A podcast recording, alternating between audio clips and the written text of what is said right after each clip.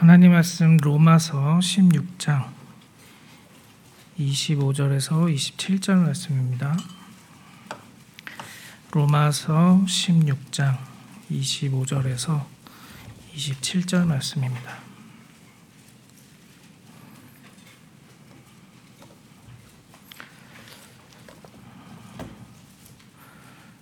길지 않기 때문에 다 같이 읽으면 좋겠습니다. 16장 25절에서 27절 말씀 함께 읽겠습니다. 나의 복음과 예수 그리스도를 전파함은 영세 전부터 감추어졌다가 이제는 나타내신 바 되었으며 영원하신 하나님의 명을 따라 선지자들의 글로 말미암아 모든 민족이 믿어 순종하게 하시려고 하신 바 신비의 계시를 따라 된 것이니 이 복음으로 너희를 능히 경고하게 하실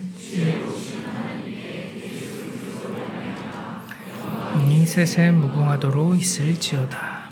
아멘. 어, 오랜만에 뵙습니다. 제가 잠깐 기도하고 하나님 말씀 나누겠습니다.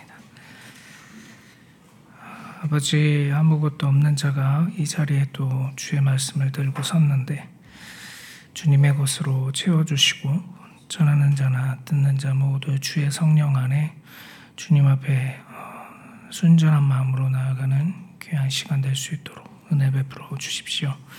감사드리며 예수님의 이름으로 기도드립니다. 아멘. 어, 오늘 16장 25절 말씀을 중심으로 보려고 합니다. 그래서 본문을 이해하기 위해서 27절까지 읽긴 했지만 25절과 특히 26절 끝부분에 있는 너희를 능히 경고하게 하실 이 내용이 원래 25절 초두에 나옵니다. 그래서 25절 어, 말씀을 중심으로 좀 생각을 해보려고 합니다. 어, 이 중에서도 나의 복음이라는 이 표현에 집중해서 생각을 해보려고 하는데 조금 생각해 보시면 아시겠지만 나의 복음이라는 이 표현은 사실 나의라는 소유격이 복음이랑 맞지가 않습니다. 그래서 이런 의미에서 왜 바울이 나의 복음이라는 표현을 썼을지 하는 부분을 좀 생각을 해보려고 합니다. 뭐 예를 들면 이렇습니다. 음, 저는 지금 신학교에서 가르치고 있는데 내일이면 신학교 강의가 끝납니다. 이번 학기에는 이제 세 과목 정도 두세 시간씩 강의를 쭉 했었는데 사실 뭐 강의 준비가 많이 걸리긴 하지만 그 앞에 서는 게 저는 그렇게 부담스럽진 않거든요. 그런데 이 한 시간 채 안 되는 이 설교 시간이 설교자에겐 굉장히 큰 부담이 됩니다. 그래서 제 핸드폰에 우리 강 목사님 번호가 뜰 때마다 마음이 살짝 가라, 가라앉는 느낌이 있어요. 그게 왜 그렇겠습니까? 여러분들 잘 아시겠지만 이 설교라고 하는 것이 단순히 인간의 말이 아니잖아요. 하나님이 참 이해할 수 없는 경륜의 방식으로 인간이라고 하는 이 부족한 이들을 통해서 하나님의 말씀을 매주 매 시간 전하게 하시는 신비로운 복음, 은혜의 통로이기 때문에 설교 시간이 갖는 그 무게를 저도 너무 잘 알아서 굉장히 힘듭니다. 어렵고 마음이. 그래서 제가 비록 설교를 이 시간 어, 여러분들 앞에서 하나님의 말씀을 전하지만 이게 나의 설교다 이렇게 붙이기가 굉장히 부담스럽습니다. 하나님이 어, 저같이 부족한 자를 통해 전하고자 하시는 바들을 전하시는 시간이기 때문이죠. 한 번뿐인 설교, 딱 한 시간 채 안 되는 설교의 나의라는 이 소유격을 붙이기도 굉장히 부담스러운데 바울은 도대체 무슨 생각으로 나의 복음이라고 붙였을까요? 그 내용으로 오늘 한 세 가지 정도에서 생각을 해 보려고 합니다. 사실 부르심을 받은 이후에 제가 말씀을 처음부터 어, 진지하게 읽기 시작했는데 그때 읽다가 성경 전체에서 사실 저를 가장 당혹하게 했던 표현이 이 표현이었습니다. 나의 복음이라는 것. 이 표현이 우리에게 줄 수 있는 오해가 있는 것이죠. 사회과학자들은 어, 바울이 기독교의 기틀을 만들었다고 이야기를 합니다. 그러면 그들의 관점에서 보자면 바울이 마치 자기 자신이 집대성한 이 기독교의 교리를 나의 복음이라는 표현으로 이야기하고 있는 것처럼 설명을 할 수 있겠죠. 성경을 하나님의 말씀으로 생각하지 않는 이들은 그런 식으로 이 표현을 어, 오해할 수도 있을 겁니다. 그러나 우리는 잘 압니다. 바울이 그런 식으로 하나님의 말씀을 대하는 사람이 아니라는 것을 잘 알죠. 바울이 그렇게 오만하거나 혹은 어리석지 않다는 걸 압니다. 바울이 그 부르신 그 과정과 또 그가 복음을 전하기 위해서 얼마나 많은 수고를 감당했는지 그리고 그 바울이 하나님의 은혜로 펼치는 이 유장한 복음의 내용들을 저희가 잘 알기 때문에 바울이 지금 이 표현을 통해서 뭔가 나 자신을 드러내려고 하는 자신의 소유권을 드러내려고 하는 게 아니라는 것을 우리는 다 잘 압니다. 그렇다면 바울은 왜 이 누가 봐도 신자라면 누가 봐도 어색한 표현을 썼을까? 사실 이 표현은 겨우 세 번 썼습니다. 바울이 자신의 서신서에서 로마서에서 앞 뒤에 두 번 썼고 디모데서에서 한 번 썼습니다. 그러니까 잘 쓰지 않는 표현이라는 거죠. 근데 잘 쓰지 않는 표현이 나올 때는 어떤 의도로 이 표현을 쓰겠습니까? 굉장히 어색한 이 조합과 잘 쓰지 않는 것들을 통해 우리의 주의를 환기시키고 집중하게 만드는 그런 효과가 있겠죠. 이것을 이해하기 위해서 먼저 좀 한 가지 약간 15, 16장을 전체적으로 바라볼 필요가 있습니다. 보통 보통 서신서에서 마지막이로 특히 바울이 쓰는 서신서들이 어떻게 끝나는지 기억을 하십니까? 보통 이 은혜로 끝나죠. 그래서 예수 그리스도의 은혜가 너희와 함께하기를 원한다라고 하면서 그, 어, 어, 편지 수신자들에게 하나님의 은혜가 함께하기를 원하는 그런 어, 축도와 같은 의미로 그, 그런 의미를 가진 표현들로 끝납니다. 당시 로마 사회에서 그레코 로만 사회에서 기쁨이라고 하는 카레, 카린 혹은 카이레라고 하는 이 표현을 자주 쓰면서 편지를 마쳤습니다. 그러니까 즐겁길, 네 삶을 즐겁게 살아가길 원한다.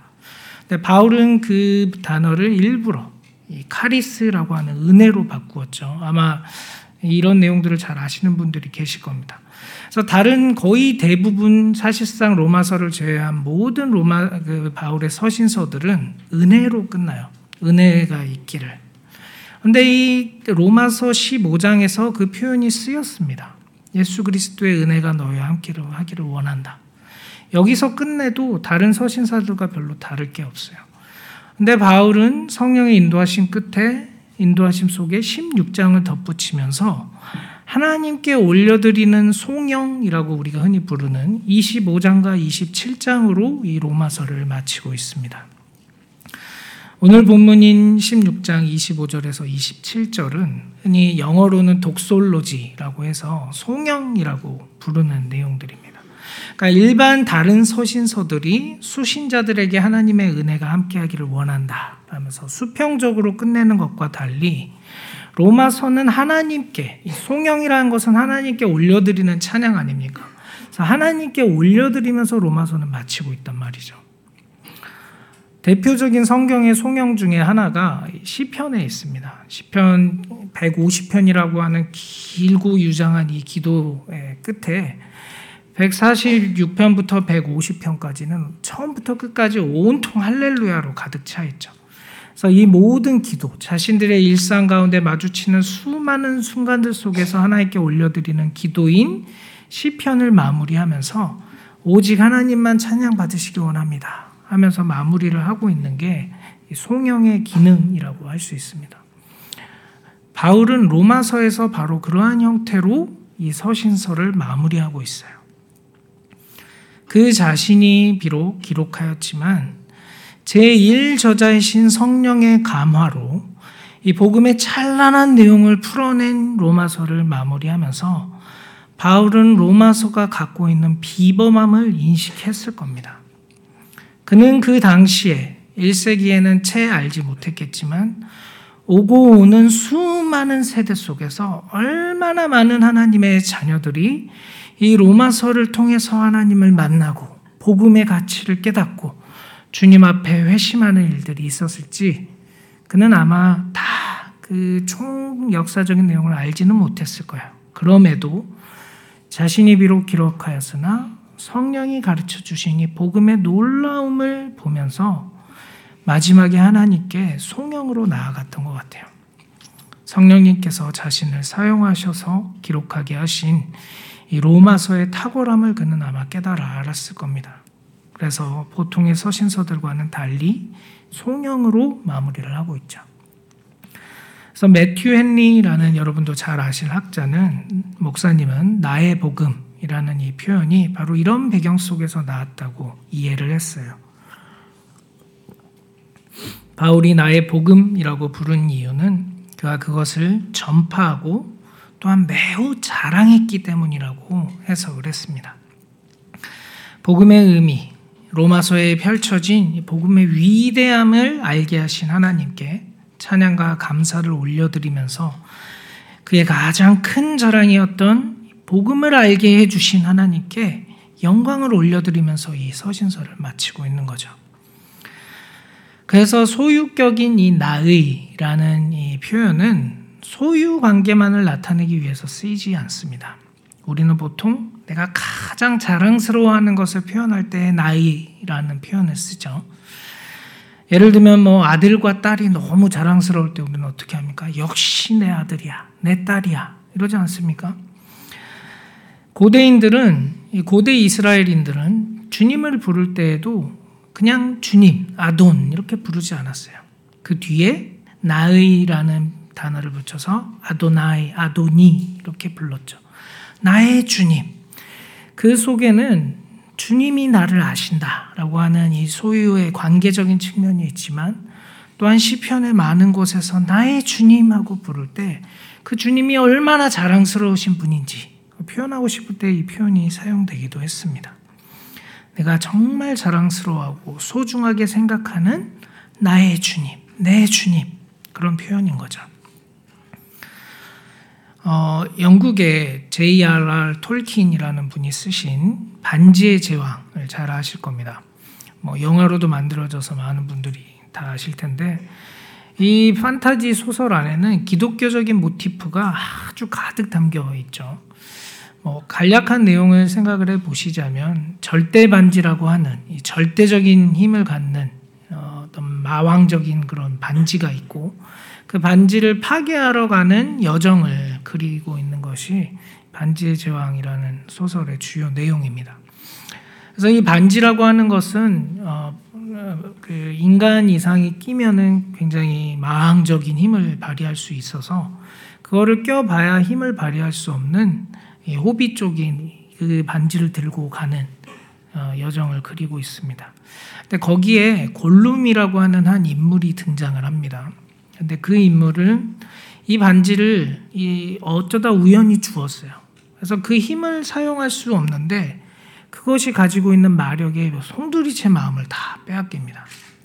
그래서 그 반지를 그가 precious, 내 보물 이렇게 불러요. 근데 그냥 프레셔스라고 안 부르고 my precious 이러거든요. 내 보물 이러면서 톨킨이 바로 그 골룸을 통해서 표상하고자 했던 게 우리 인간들입니다. 결코 다다를 수 없는 하나님의 지위, 그것을 사모, 그것을 소망하여서 하나님께 반역했던 인간의 그 죄의 뿌리, 그것을 골룸을 통해서 형상화를 한 거죠. 그러면서도 결코 가질 수 없는 내가 내 인생의 주인이 될 수 있다고 하는 착각 속에 온 인생을 다 송두리째 허비하고 마는 인간의 어리석음을 그 인물을 통해 잘 드러내고 있어요. 우리 모두가 너무 자랑하는 것들, 다 세상적인 것들 있지 않습니까? 여기가 내 모교야. 이게 내 모교, 내 학교야. 내 출신 학교. 이게 내 직업이야. 내가 이런 직업 가지고 있어. 내가 이런 회사 다녀. 이게 내 집이야. 이게 내 차야. 이게 내 몸매야. 요즘은 이렇죠. 인간들이 사용하는 나의, 내라는 소유격 안에는 내가 진짜 자랑하고자 하는 그 열망이, 욕망이 들어 있습니다. 그러나 성경은 뭐라고 얘기합니까? 바울은 지금 나의 복음이라는 표현을 통해서 뭘 얘기하고 싶은 겁니까? My precious gospel. 내 소중한 복음. 바로 그 사실을 전달하고 싶은 것 같아요. 매튜 헨리는 바로 그 지점을 지적을 하고 있는 겁니다. 한 영상을 최근에 봤습니다. 신천지에 빠진 한 신도 집에 방문한 사람이 찍은 영상이었어요. 그 신천지 신도 중 하나가 집안에서 가장 잘 보이고 좋은 곳에 그 유리장 안에 이만희 사진을 이렇게 고이 모셔두고 있길래 그 사람이 모른 척하고 물어봤습니다. 저분 누구냐고. 그랬더니 그 신천지에 빠진 사람이 이렇게 대답하더라고요. 내가 존경하는 분입니다. 이렇게 막 얼굴에 그 자랑스러워하는 낯빛이 반짝반짝하면서 심판받을 이단도 자신들의 교주를 그렇게 자랑스러워합니다. 그러나 우리는 어떻습니까? 우리에게 예수님은 내 복음, 내 주님, 내 자랑스러운 복음 맞습니까?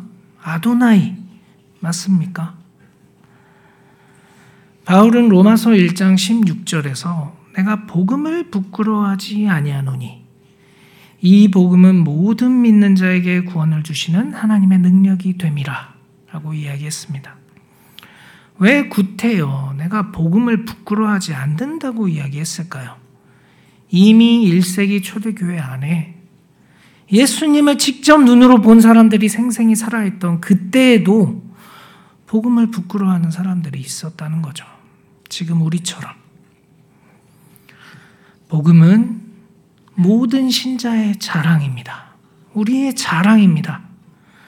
복음이 부끄럽다면 복음이 부끄러운 가치가 있어서가 아니라 우리가 아직 복음을 모르기 때문이에요.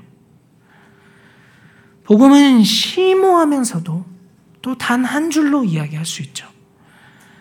누가복음 2장 10절에서 11절에 천사가 큰 기쁨의 좋은 소식, 즉 복음을 무엇이라고 얘기합니까?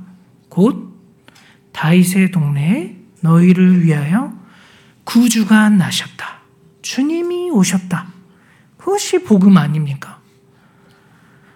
복음이신 예수님, 신자들의 자랑은 이것 하나입니다. 너희는 오직 예수를 자랑하라. 이것 외에 우리의 자랑이 뭐가 있습니까? My precious gospel. 모든 신자들이 마음속에 두어야 할 내용이죠. 존귀한 복음.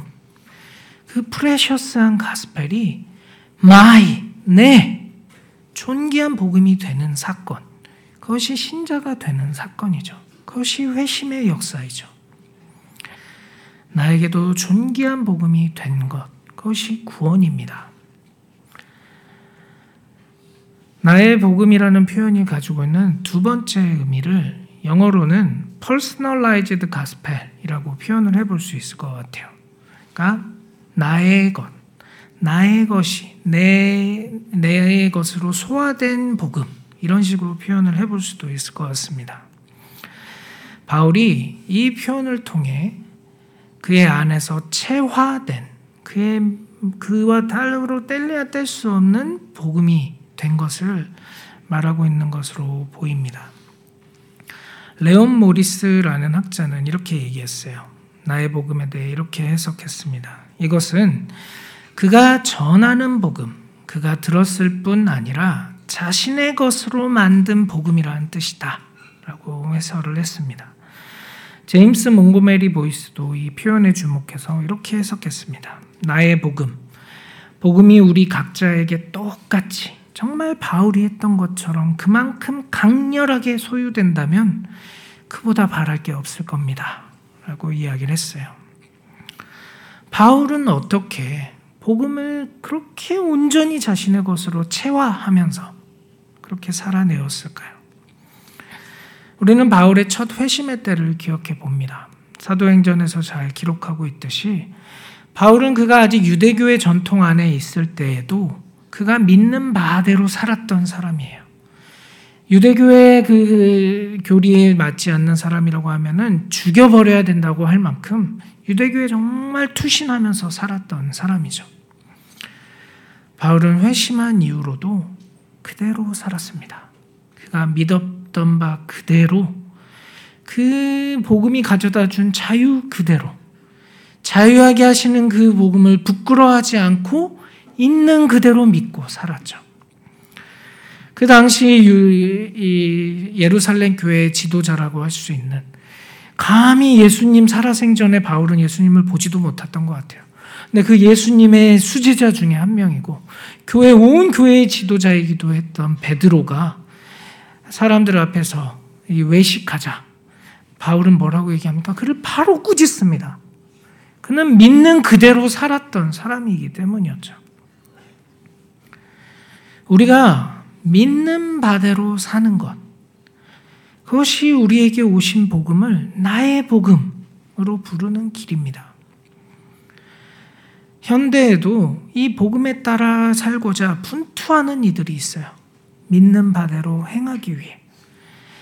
정말 낮은 곳으로 가신 주님을 따라서 이 사회의 변두리에 있는 이들을 위해 일평생을 헌신하는 이들이 있습니다. 제 동기 중에도 있고, 예를 들면 위기 청소년들, 혹은 사창가의 여인들, 아니면 중독자들, 세리와 창녀, 가장 낮은 곳에서 그들과 함께 하셨던 예수님의 그 임재의 방식을 따라서 그들도 그렇게 아무도 알아주지 않는 오히려 색안경을 끼고 바라보는 그런 사각지대에서 사역을 하는 분들이 있어요. 선교의 열기가 식어버린 이 시대에도 여전히 주님 앞에 손을 들고 저 선교지로 나아가는 하나님의 사람들이 있습니다.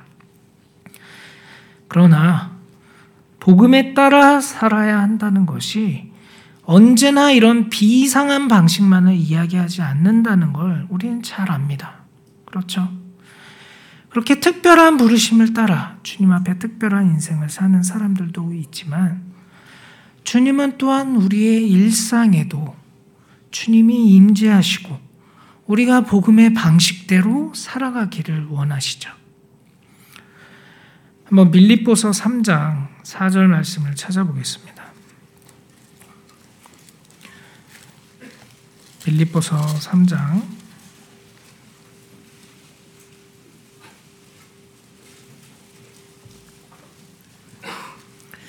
4절부터 16절의 말씀인데 다 읽지는 않겠습니다. 4절부터 보시면 바울 자신이 얼마나 어, 그 회심 이전에 열심으로 교회를 박해하는 사람이었는지 이야기를 합니다.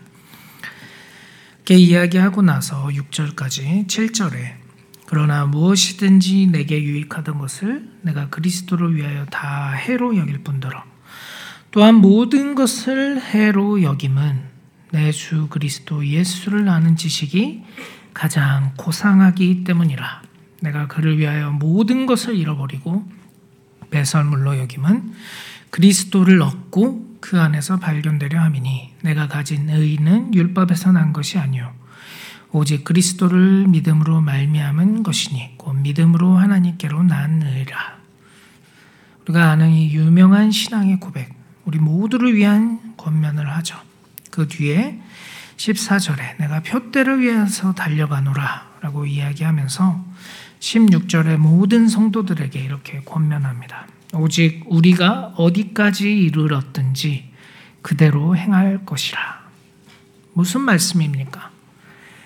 우리의 믿음의 수준이 어떠하든지, 우리의 삶이 어떠한 조건이든지, 우리의 믿는 바대로 살아가라는 거죠.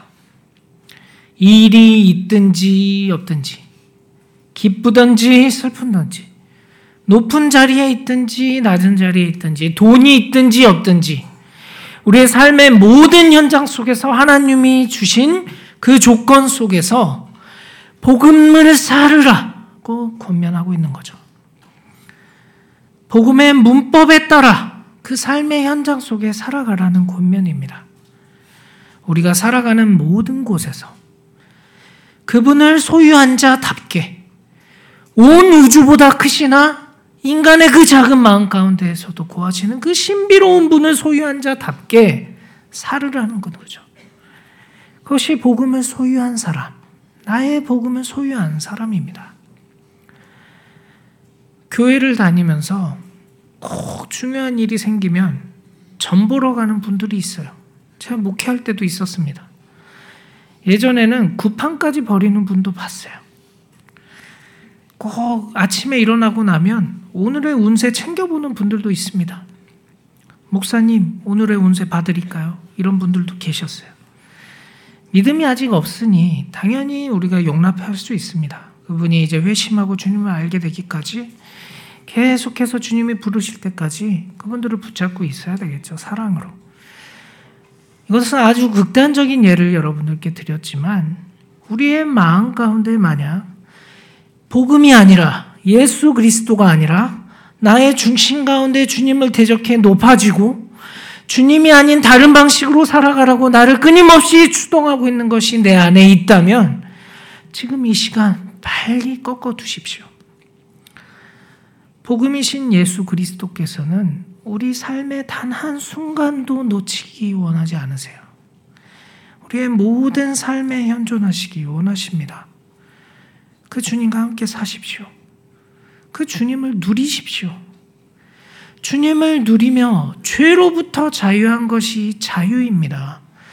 주님으로부터 자유하고 싶은 건 죄죠. 그 주님을 나의 주님, 나의 복음으로 부르십시오. 주님은 우리의 삶 속에서 우리의 그 마음 가장 깊은 곳에서 마저도 우리 가운데 함께 하시기를, 우리를 소유하시기를, 우리가 주님을 소유하기를 원하십니다. 마지막으로 이 복음은 선포되어야 합니다. 영어로 얘기하자면 preaching the gospel이라고 표현할 수 있습니다. 로마서 본문으로 다시 돌아가서 보시면 로마서 16장 25절에 나의 복음과 예수 그리스도를 전파함은 그리고 26절 마지막에 이 복음으로 너희를 등이 경고하게 하실이라고 되어 있습니다. 네, 원래 원문대로 번역하자면 26장 26절 마지막 부분이 제일 먼저 나옵니다. 너희를 능히 경고하게 하시는 분께 그리고 25절이 나오죠. 나의 복음과 예수 그리스도를 전파함을 통해. 그러니까 마지막 이 하나님께 올려드리는 송영의 첫 구절이 우리를 너희를 능히 경고하게 하시는 분, 그 하나님과 예수님께 영광을 올려드린다고 하면서 마치고 있는 거예요. 그런데 그 우리를 경고하게 하시는 분이 어떻게 우리를 경고하게 하셨다고 얘기합니까? 나의 복음과 예수 그리스도를 전파함을 통해 라고 이야기를 합니다. 그런데 현대의 많은 번역은 이 나의 복음과 예수 그리스도를 전파함이 사실상 같은 거라고 해석을 많이 해요. 그래서 나의 복음, 즉 예수 그리스도를 전파함을 통해 라고 해석을 많이 합니다. 그래서 아마 번역 이 우리가 가지고 있는 이 번역 성경도 나중에 개정이 되면 그렇게 바뀔 가능성이 높습니다. 다른 성경 번역들은 이미 많이 영어 번역들도 마찬가지고 그런 식으로 번역이 됐거든요. 그러니까 즉 각각 다른 내용이 아니라 바울이 여기에서 나의 복음이라는 말을 통해서 전하고 싶은 정말 중요한 메시지 중에 하나는 내가 선포한 예수 그리스도라는 거죠. 그러니까 바울은 그가 자랑하고 사랑했던 그의 복음, 즉 예수 그리스도를 선파한, 선포하는 것, 이것을 통해서만 신자들은 견고하게 된다는 거예요. 견고하게 한다는 이 단어도 로마서에서는 딱 두 번 쓰였습니다. 오늘 본문과 로마서의 첫 서두인 1장 11절에서 딱 한 번 더 사용되었습니다.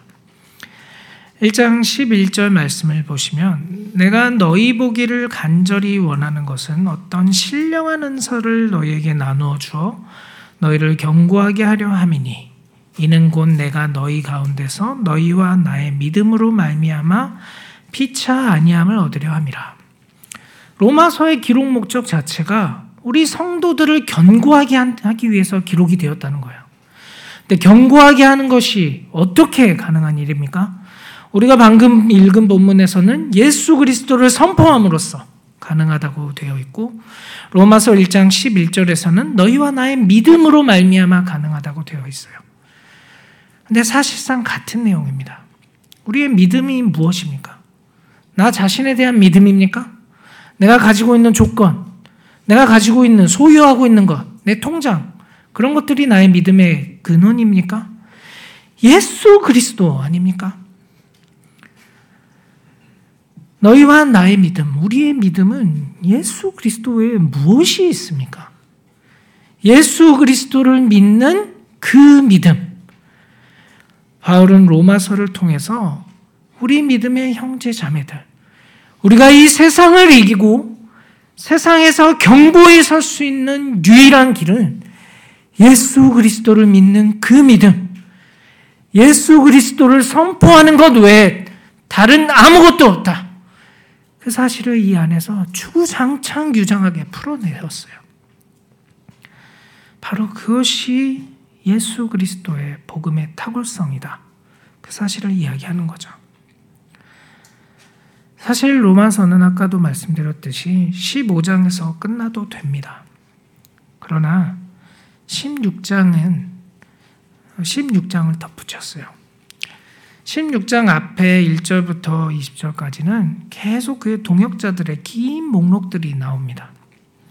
바울은 자신의 사역의 열매들, 믿음의 동료들인 이들을 이름을 하나하나 열거한 뒤에 이 송영을 주님께 올려드리고 있어요. 그가 선포한 복음, 예수 그리스도를 믿고 한 형제 자매가 된 이들을 지금 기억하고 있는 것이죠. 바울은 로마에서 사역을 하지 않았습니다. 그래서 많은 학자들이 로마서 16장에 나오는 이 목록들에 대해서 의구심을 던져요. 바울이 로마에 가본 적이 없는데. 그런데 로마는 그 당시 국제적인 도시였습니다. 바울이 여러 곳에서 선교하면서 그 하나님의 백성으로 세웠던 그 수많은 믿음의 그 동역자들이 이 로마라는 국제 도시에 모여 있었던 것이죠.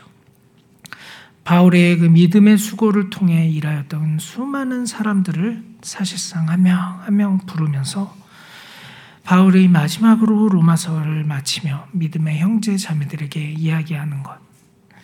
우리가 믿고 신뢰할 뿐, 우리가 경고하게 될 수 있는 유일한 길은 예수 그리스도 뿐이다. 그 사실을 선포하면서 마치고 있는 거죠.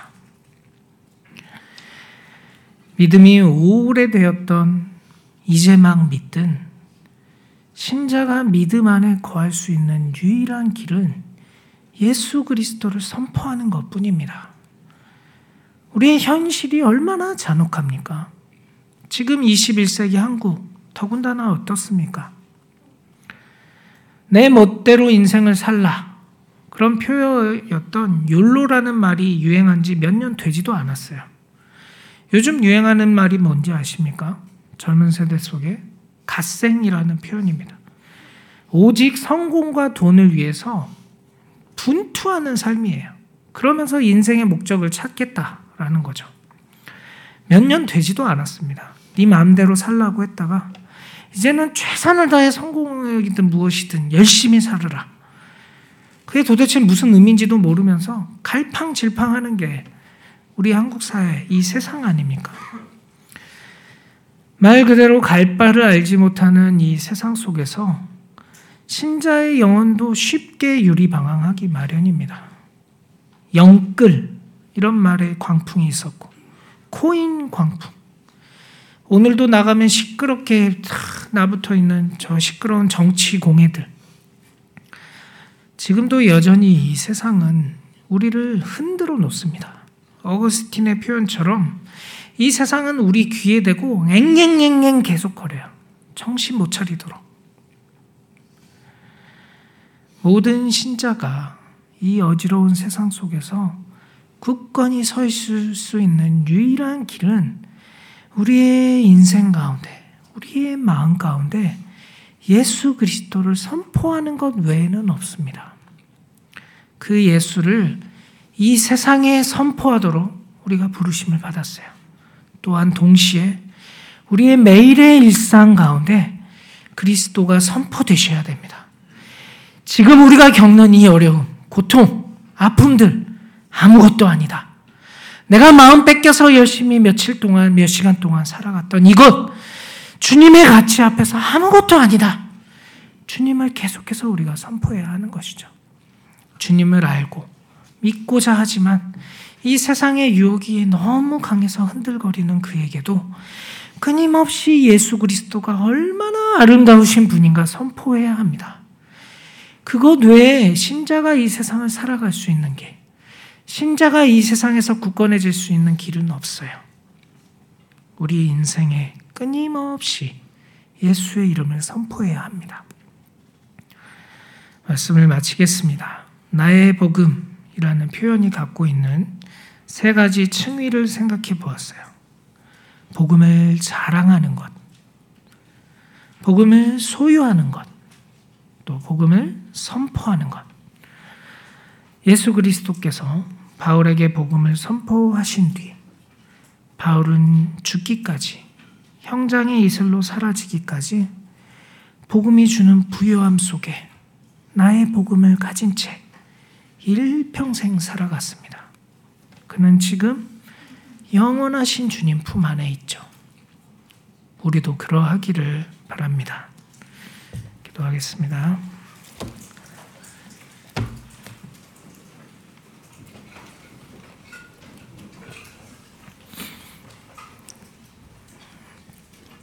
아버지,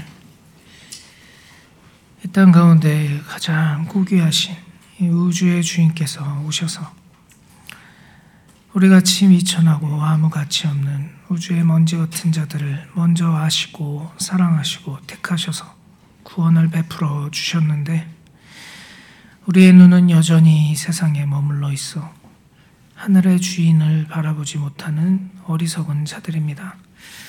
우리의 마음은 쉬이 이 세상에 빼앗기고 세상 속에서 분투하고 어리석고 허망한 것들을 쫓기 위해 애쓰는 참 미련한 자들입니다. 우리를 극률히 여겨 주십시오. 하늘의 보아, 온 우주를 다 바쳐도 감히 바꿀 수 없는 예수 그리스도를 소유한 우리들이 정말 우리가 가진 그 복음의 가치를 제대로 알고 그 복음을 누리며 주님과 함께 살아가는 이 삶의 영광스러움을 누리며 그렇게 주와 함께 동행하는 지혜로운 저희들 되게 하여 주십시오. 우리가 이미 가지고 있는 것이 얼마나 거대한 것인지 잊지 않게 하여 주시고 잊어버린 자가 있다면 그의 정신을 깨우쳐 다시 한번 알려주시고 저 천국의 부활을 소유한 자답게 주를 위해 살고 주를 누리며 살고 주님과 함께 사는 지혜로운 신자들 다 되게 하여 주십시오. 우리 안에 마음이 답답하여 그 영혼이 세상의 어지러운 것들에 부딪혀 이 문제를 해결하고자 주님 앞에 나와 있는 수많은 영혼들이 있습니다. 우리가 또 우리의 입을 열어 그 예수 그리스도께로 초대한 많은 영혼들이 있습니다. 주여 인간의 힘으로 할 수 없으니 주님이 오셨습니다. 그들의 마음을 열어주시고 우둔한 지혜를 깨우쳐 주시고 죽어 있는 영혼들이 있다면 살려주시고 잠자는 영혼들을 일으켜 세워주셔서 주님을 바로 알고 믿을 수 있는 그 믿음을 선물로 허락하여 주십시오. 그리하여 이 인생을 주님 안에서 기쁘고 감사함으로 온전한 하늘의 평화를 누리며 살아가게 되는 복이 있을 수 있도록 은혜 베풀어 주십시오. 감사드리며 예수님의 이름으로 기도드립니다.